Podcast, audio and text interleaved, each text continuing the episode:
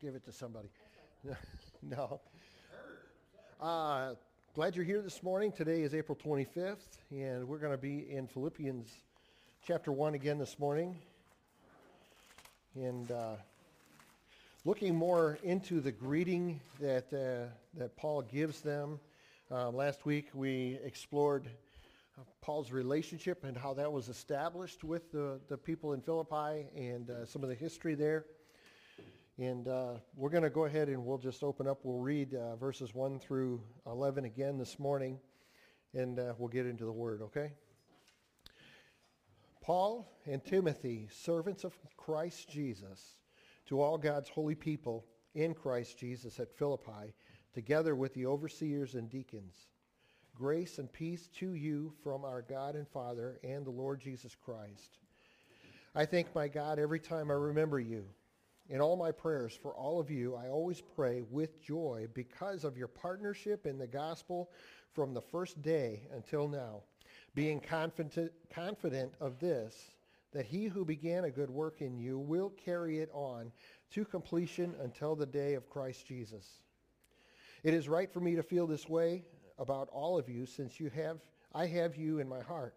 And whether I am in chains or defending and confirming the gospel, all of you share in God's grace with me. God can testify how I long for all of you with the affection of Christ Jesus. And this is my prayer, that your love may abound more and more in knowledge and in depth of insight, so that you may be able to discern what is best and may be pure and blameless for the day of Christ, filled with the fruit of righteousness that comes through Jesus Christ to the glory and praise of God.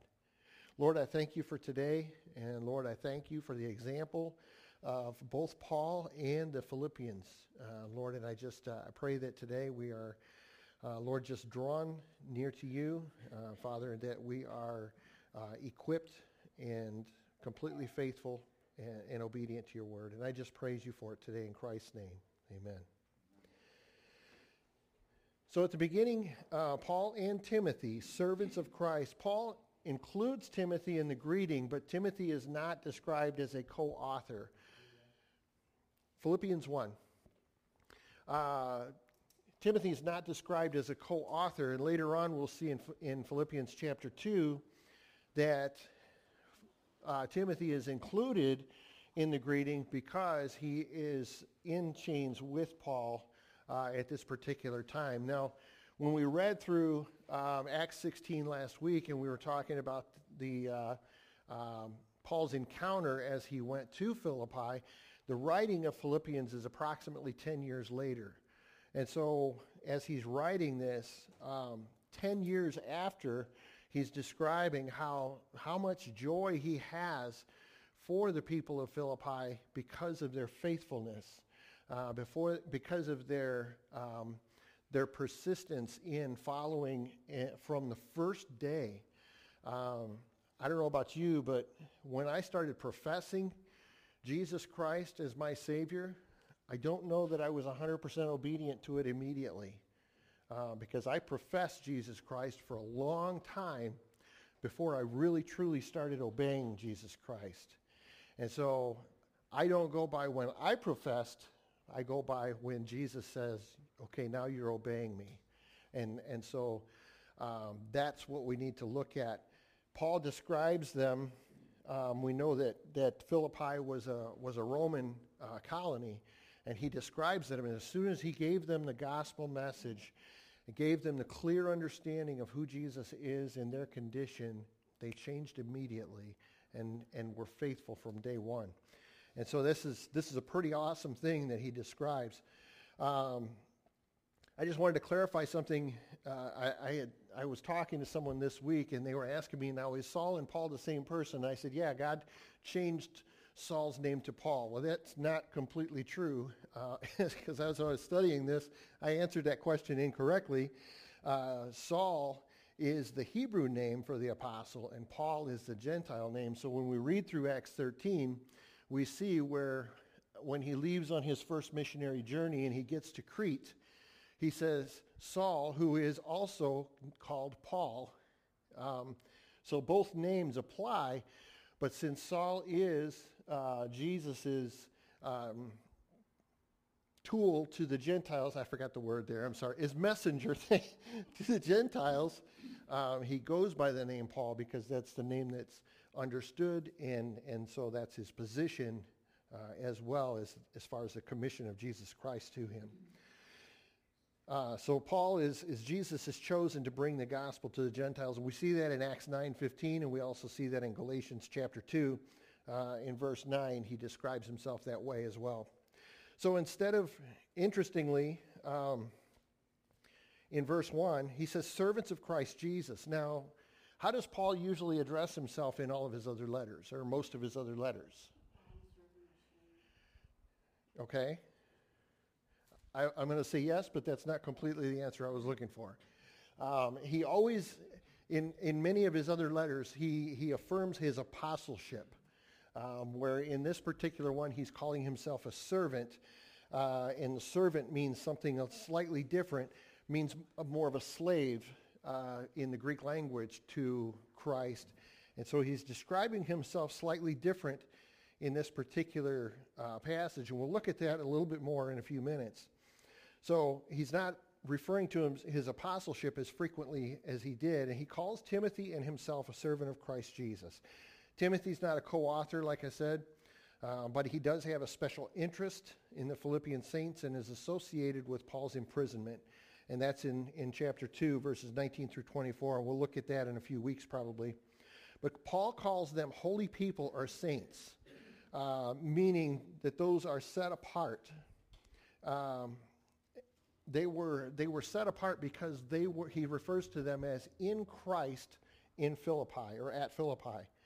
Um, to God's holy people in Christ Jesus at Philippi, together with the overseers and deacons. So his, uh, his description in his greeting, he uses two words that describe that are descriptive of, of Christian graces. And he says, Grace and peace to you in verse 2 from God our Father and the Lord Jesus Christ. Now, the order of the words is significant. Um, and, and I'm beginning to notice this more and more that often when those two words are used together, grace is first and peace is second. And the reason for that, um, before there can be any genuine peace, there must be a personal response to God's grace.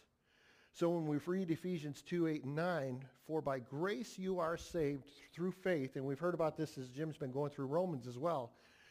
Grace comes when faith is put into action and we obey. Then we receive God's grace. And when we're obedient to what God has called us to, we receive peace because we know that we're under the, the directive and the protection of Jesus Christ. And we're doing what he has told us. So everything that happens to us has to pass through his authority and his permission first.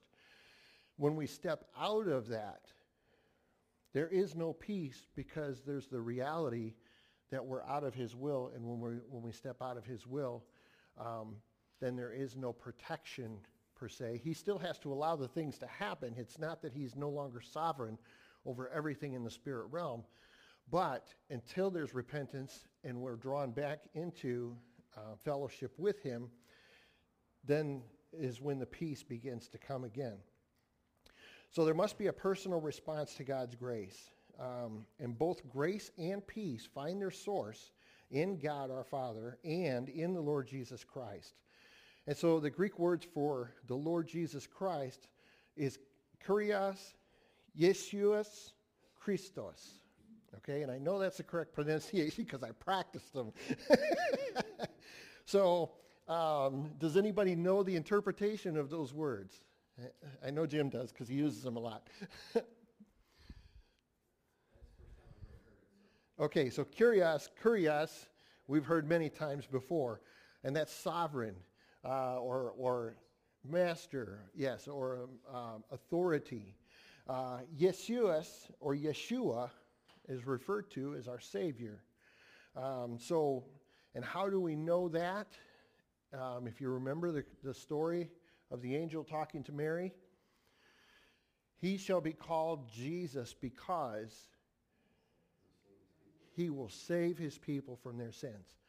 So the angel specifically says Jesus means Savior um, in that context. So Luke records it that way, Matthew records it that way as well. So when we look at that, um, Yeshua is the Hebrew name, uh, Savior, and Christos, uh, or Christ, is anointed or Messiah.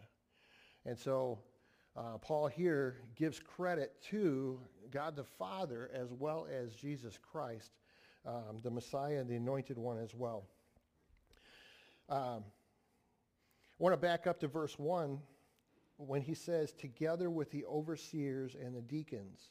Um, he gives special mention or makes special mention of the overseers and the deacons who are included with the saints. And the overseers, they were also called bishops or elders um, that we, we just studied in Titus. Uh, he was referring to those.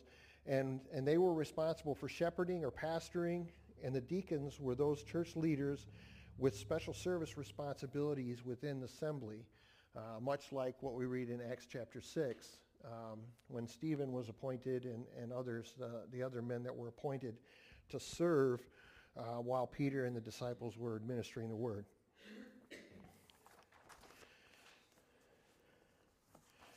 So then in verse 3, um, like I said before, about 10 years had passed since Paul had first worked among the Philippians, uh, but the passing of, of, time had not diminished his love or his interest in them. So if we look at that verse, I thank my God every time I remember you. In all my prayers for all of you, I always pray with joy because of your partnership in the gospel from the first day until now. Verse 6 Being confident of this, that he who began a good work in you will carry it on to completion until the day of Christ Jesus. So he takes them from the moment that they receive Jesus Christ as their Lord and Savior and he, and he says that I have joy because you have been faithful through every day. And he is sure, he is certain that they're going to be faithful all the way till the rapture. And one thing that I found interesting is that this book is always, Paul is constantly talking about his encouragement. And he's constantly talking about how they are living as, Christian, as Christians and then he also goes on to talk about how they should continue to persevere in what they're doing. And one thing I noticed in here, um, now I've not exhausted the complete book, and you can correct me if I'm wrong if you've read this and you've seen differently. But in this book, in Philippians, I've not seen anywhere where he rebukes them for false teaching or tells them to beware of false teaching. And I think it's the only book in the New Testament that doesn't. Because in every other book, um, Jesus warns about it. Uh, and it may be in there, it may be hidden. I'm not saying it isn't. But what I am saying is what he's describing in just these first few verses of their faithfulness and their perseverance.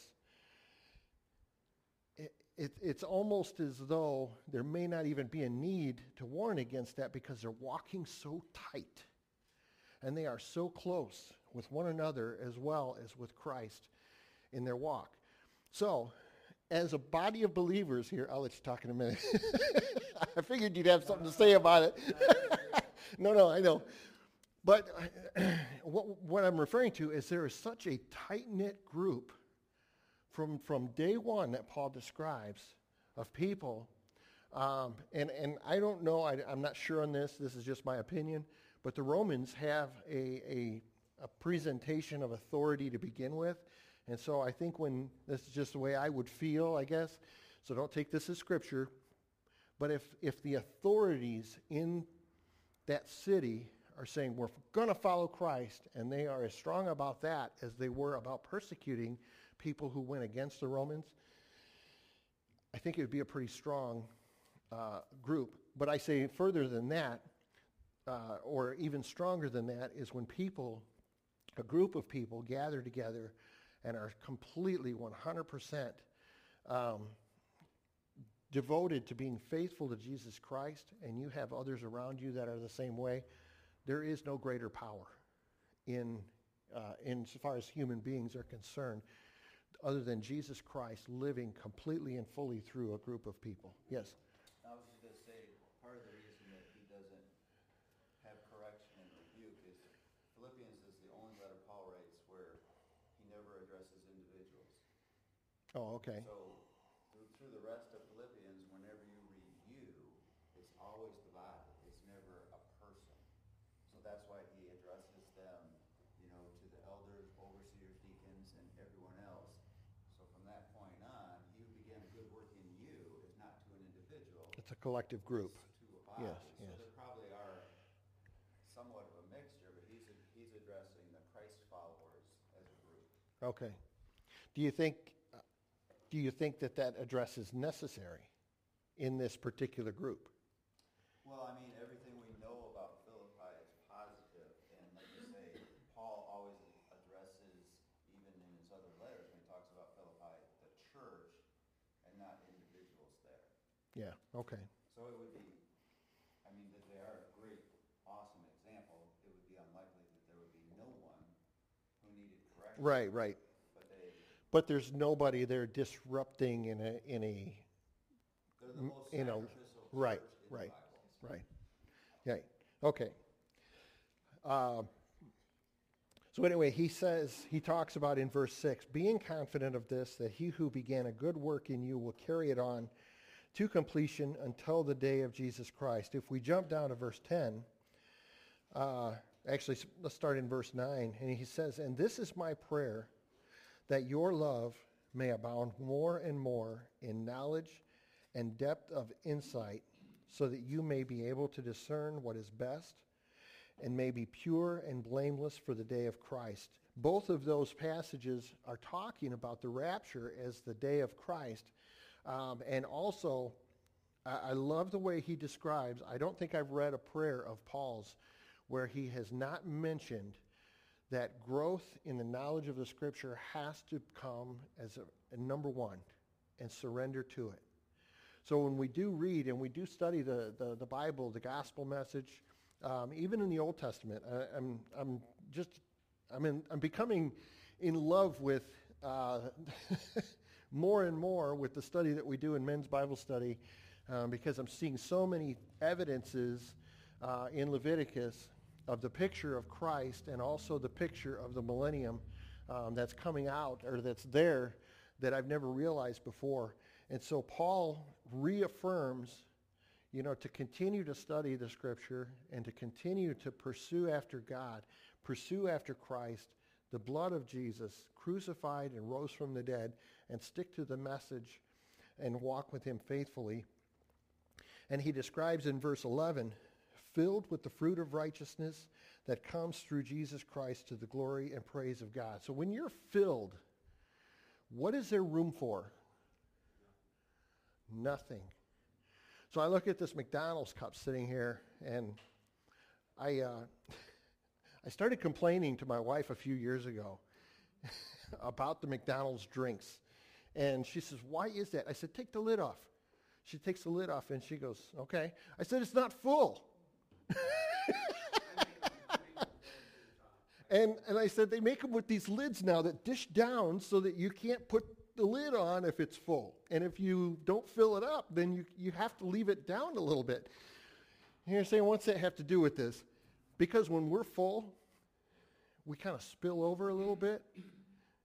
You know, you can't help. If you're being carried, you're, you're, you're going to spill out. You're going to distribute what God has put in you, what he has filled you with, and then he will fill you and continue filling you.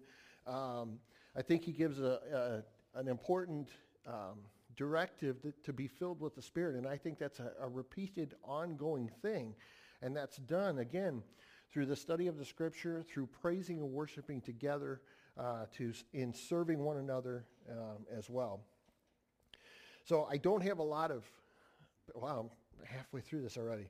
Uh, I don't have a lot of other uh, cross references to these scriptures, which, but I'll have next week.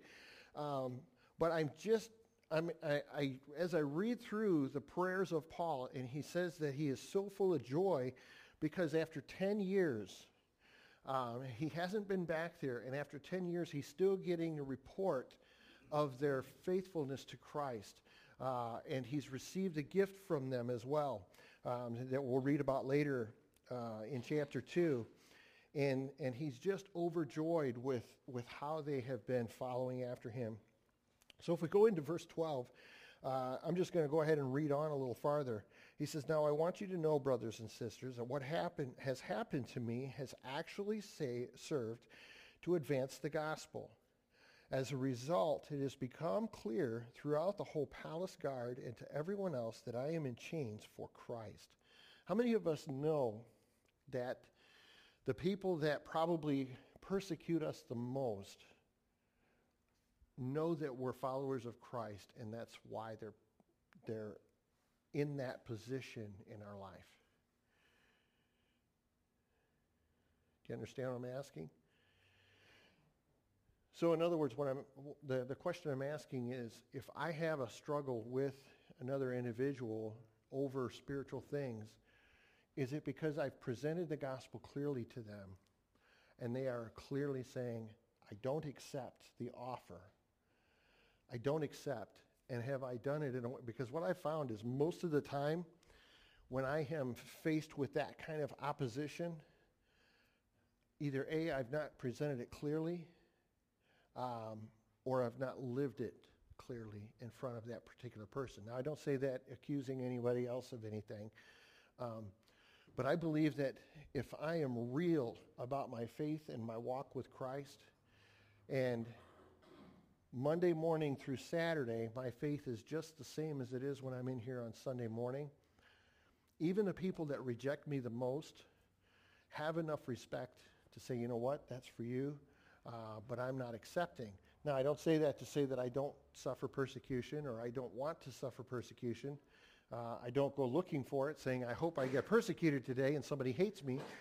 But I do enter in to conversations with people um, and the persecution is not on my mind when I am 100% walking with the Lord and when I'm 100% know, when I know that God has put me in this place for this purpose, and that's to talk to these people or that person or whatever. Um, and I can enter into that. And if the end result is like what Paul's experiencing, he's saying, don't worry about what I'm going through because the gospel message is still going out. That's how we're able to enter into those conversations and share the gospel with people. And if the result is pain and suffering, we can still go into that with joy because we know that the gospel is going forward.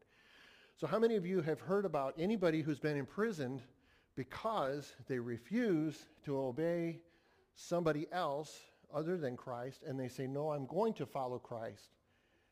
Have you heard about it in the news?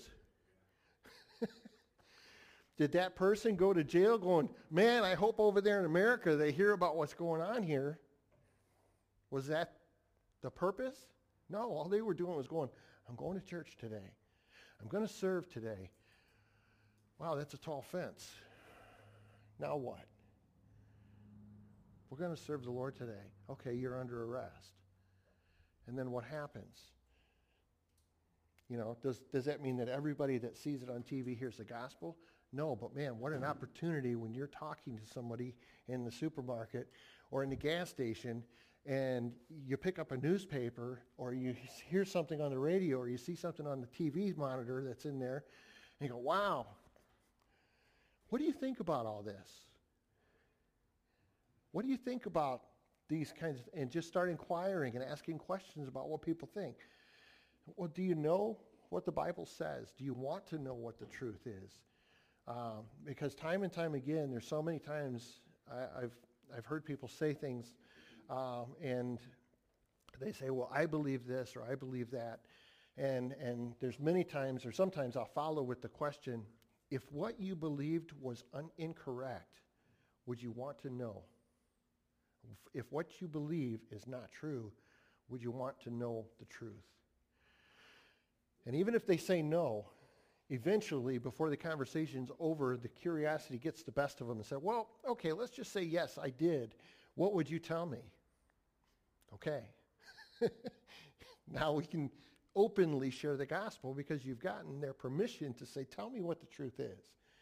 And because everybody at some point or another is curious. And once you tell them, I guarantee you at some point the Holy Spirit will tell them, if you don't listen, there are consequences. And there will be, what's that?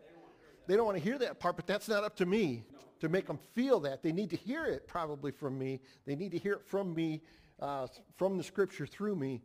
Um, and they don't want to hear that. But when, it, when they really feel uncomfortable is when they're by themselves and the Holy Spirit is going, remember what was said. It's true.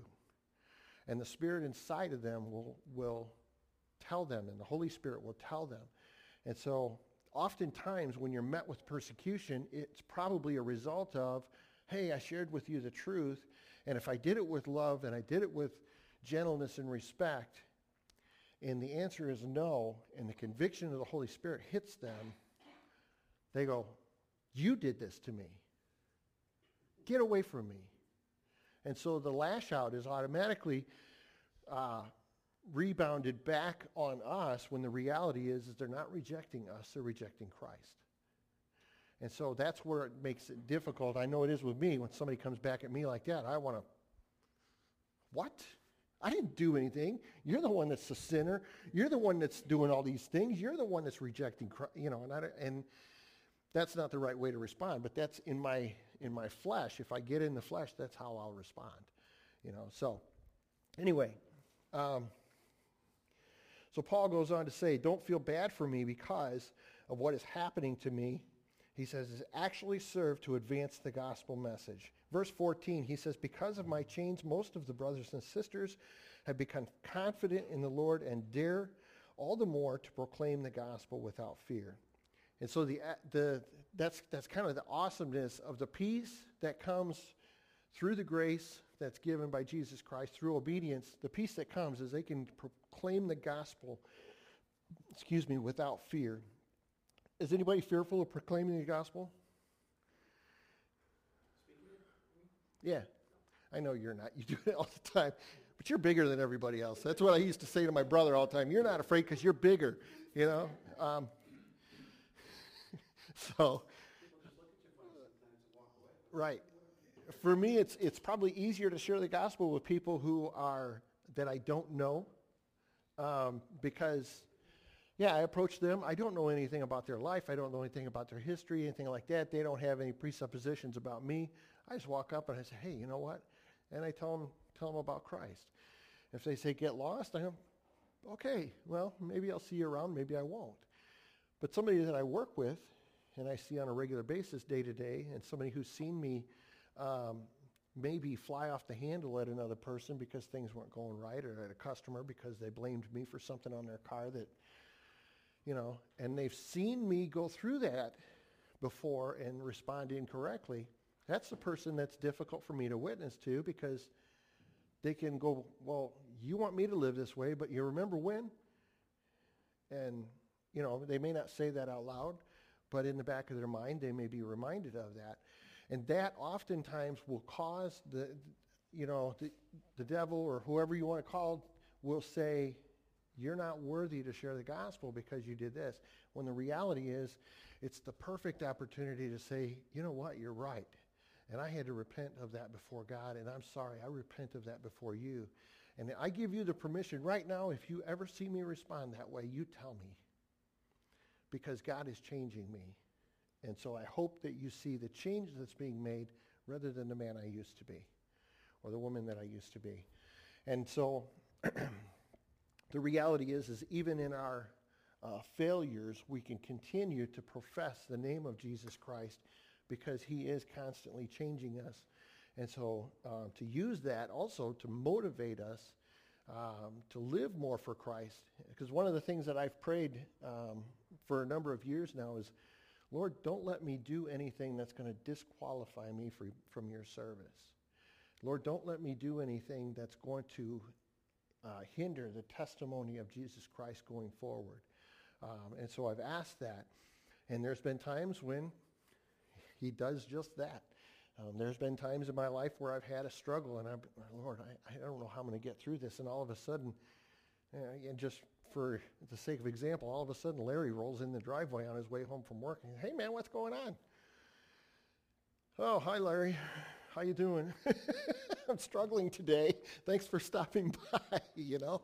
And if if I think if we answer those or ask those prayers seriously with the Lord, he will take them, he takes them seriously. I know he does. And he does provide a way out, and he does see.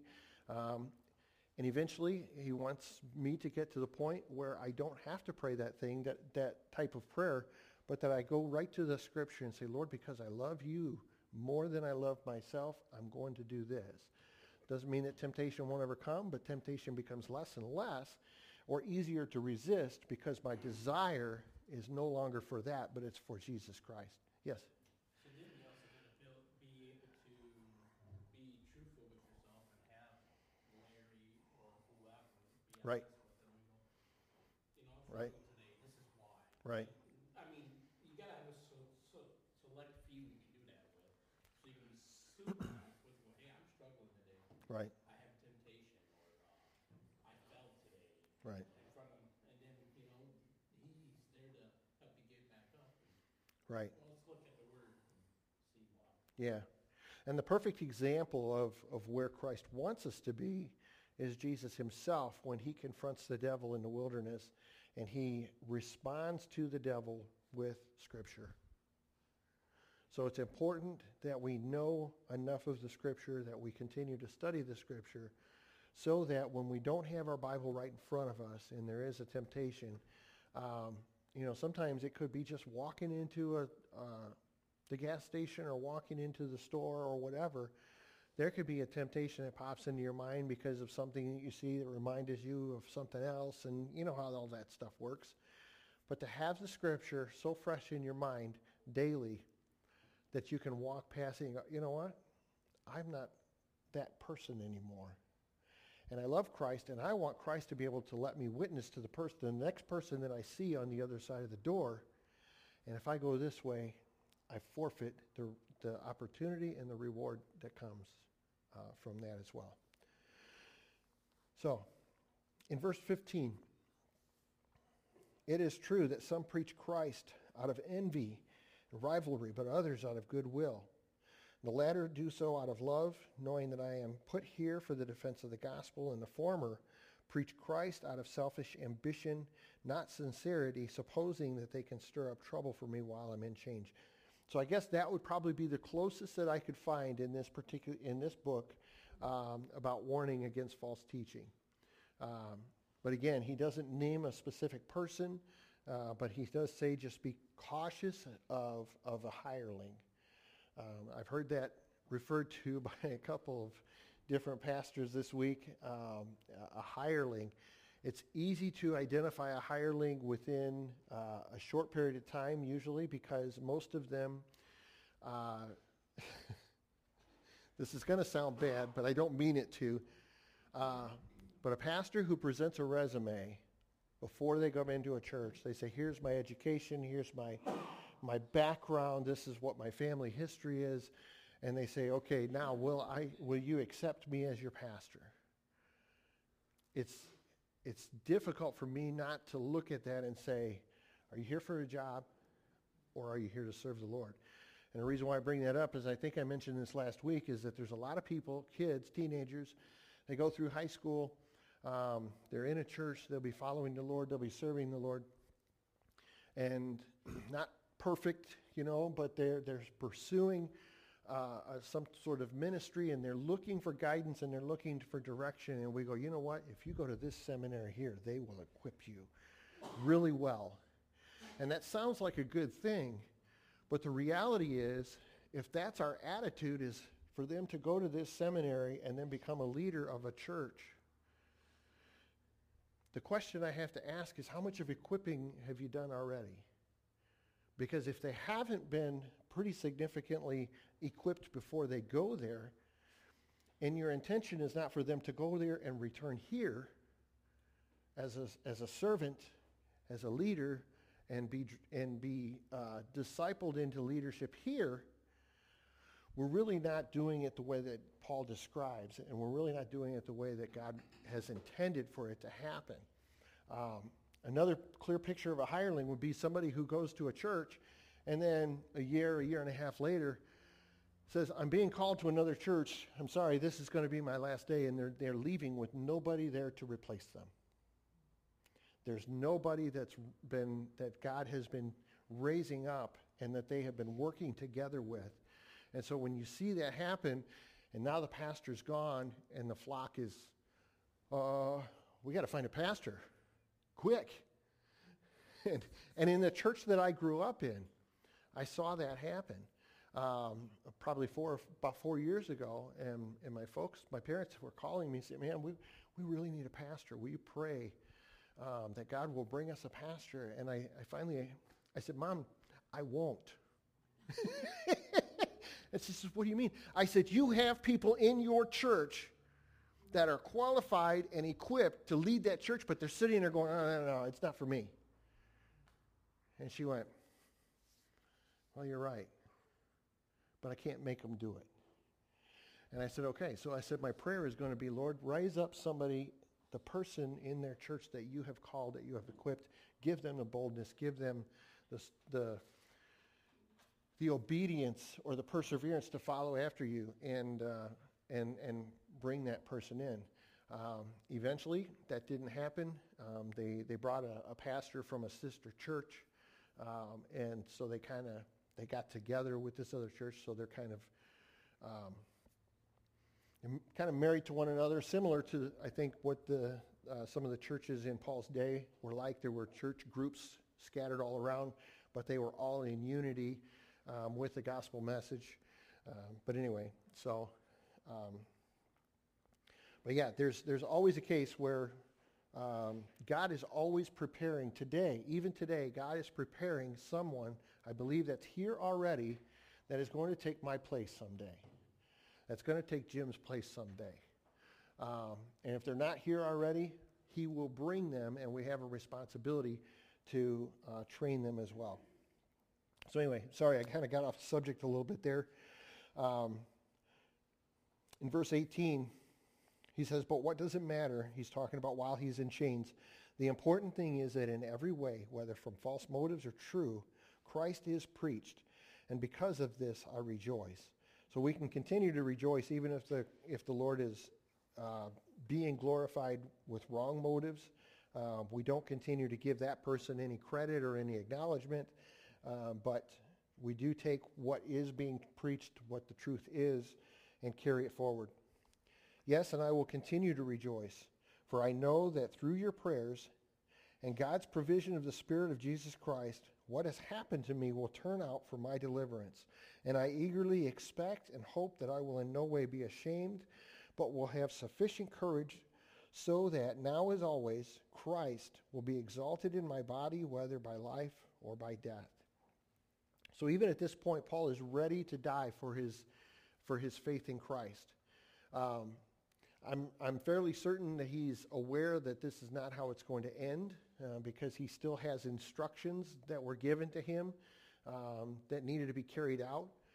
Uh, but he does realize, you know, he was, when he was in Philippi, there were just before that and also after that, um, that he was, he was beaten. Um, and we read that last week that while he was there, one of the three times that he describes uh, he was beaten three times with rods.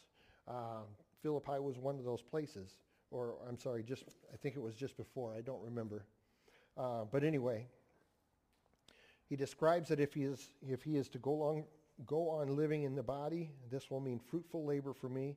Yet what shall I choose? I do not know. Um, I want to back up to uh, one thing that I forgot to mention. Uh, filled with the fruit of righteousness. This is uh, in, in, verse 11. Filled with the fruit of righteousness that comes through Jesus Christ. Turn to 2 Timothy real quick.